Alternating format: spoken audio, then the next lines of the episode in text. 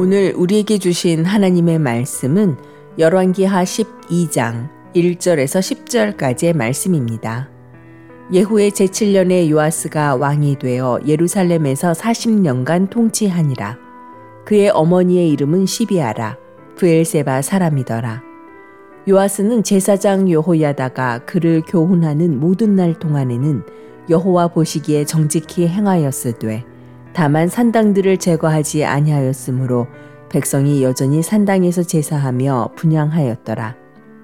요아스가 제사장들에게 이르되 여호와의 성전에 거룩하게 하여 드리는 모든 은, 곧 사람이 통용하는 은이나 각 사람의 몸값으로 드리는 은이나 자원하여 여호와의 성전에 드리는 모든 은을 제사장들이 각각 아는 자에게서 받아들여 성전의 어느 곳이든지 파손된 것을 보거든 그것으로 수리하라 하였으나 요아스 왕 제23년에 이르도록 제사장들이 성전에 파손한 데를 수리하지 아니하였는지라.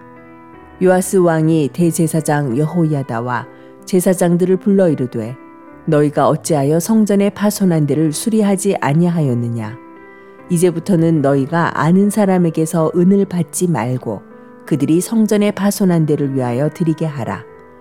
제사장들이 다시는 백성에게 은을 받지도 아니하고 성전 파손한 것을 수리하지도 아니하기로 동의하니라.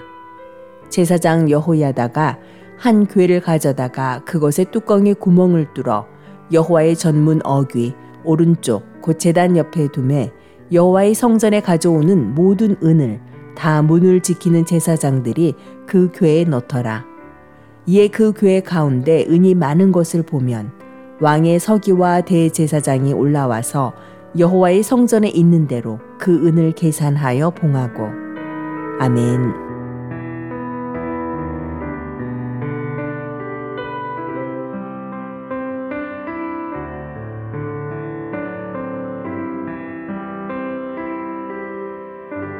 안녕하세요. 수요 묵상의 시간입니다. 오늘은 사순절 두 번째 수요일입니다. 나를 위해서 십자가를 지신 우리 예수님의 고난을 묵상할 수 있기를 주의 이름으로 축원합니다. 요아스는 나이 7살에 남유다의 왕이 되었습니다. 어린 나이였지만 그는 분명한 방향을 가지고 나라를 이끌어 나아가지요. 특별히 요아스는 성전 개혁의 진심이었습니다. 요아스는 아기 때부터 성전에서 자랐습니다. 성전에서 뛰놀았고 성전을 기어다니며 놀았고 성전이 얼마나 낡고 고칠 곳이 많은지 요아스보다 잘 아는 사람은 없었습니다. 요아스는 성전 헌금이 들어오는 대로 최우선적으로 성전 수리를 하라라고 명령을 했습니다. 그러나 요아스가 23살이 될 때까지 제사장들은 그 헌금으로 성전을 수리하지 않고 자기 나름대로 사용하고 있었습니다. 어린 요아스의 명령을 제사장들이 무시하고 있었던 것입니다. 요아스는 다시 한번 구체적인 명령을 내려서 성전 공사를 진행합니다. 솔로몬 때 세워진 성전은 수리하지 않아서 여기저기 낡고 무너져 있었습니다. 요아스의 개혁 덕분에 성전은 제 모습을 찾을 수 있게 되었고 더 많은 백성들이 주님 앞에 나와 예배할 수 있게 되었습니다. 그러나 3절을 보면 요아스의 잘못이 지적됩니다. 그는 산당을 없애지 않았다라고 합니다. 이것 때문에 요아스는 하나님께 온전한 칭찬을 받지 못하지요. 산당은 무엇일까요? 솔로몬은 기부원 산당에서 하나님께 일천 번제를 드렸습니다. 산당은 원래 가나안 족속들이 우상 숭배하기 위해서 만든 시설이었습니다. 여기서는 바알과 아세라를 섬기는 우상 숭배도 이루어지고 있었지요. 한마디로 산당은 종합 종교 시설이었습니다. 백성들은 산당을 좋아했습니다. 왜냐하면 거기 가면 종교의 자유가 있었으니까요.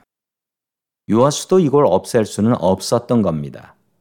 만약 이걸 없애면 백성들의 반발이 너무나 커질 것을 알고 있었기 때문입니다.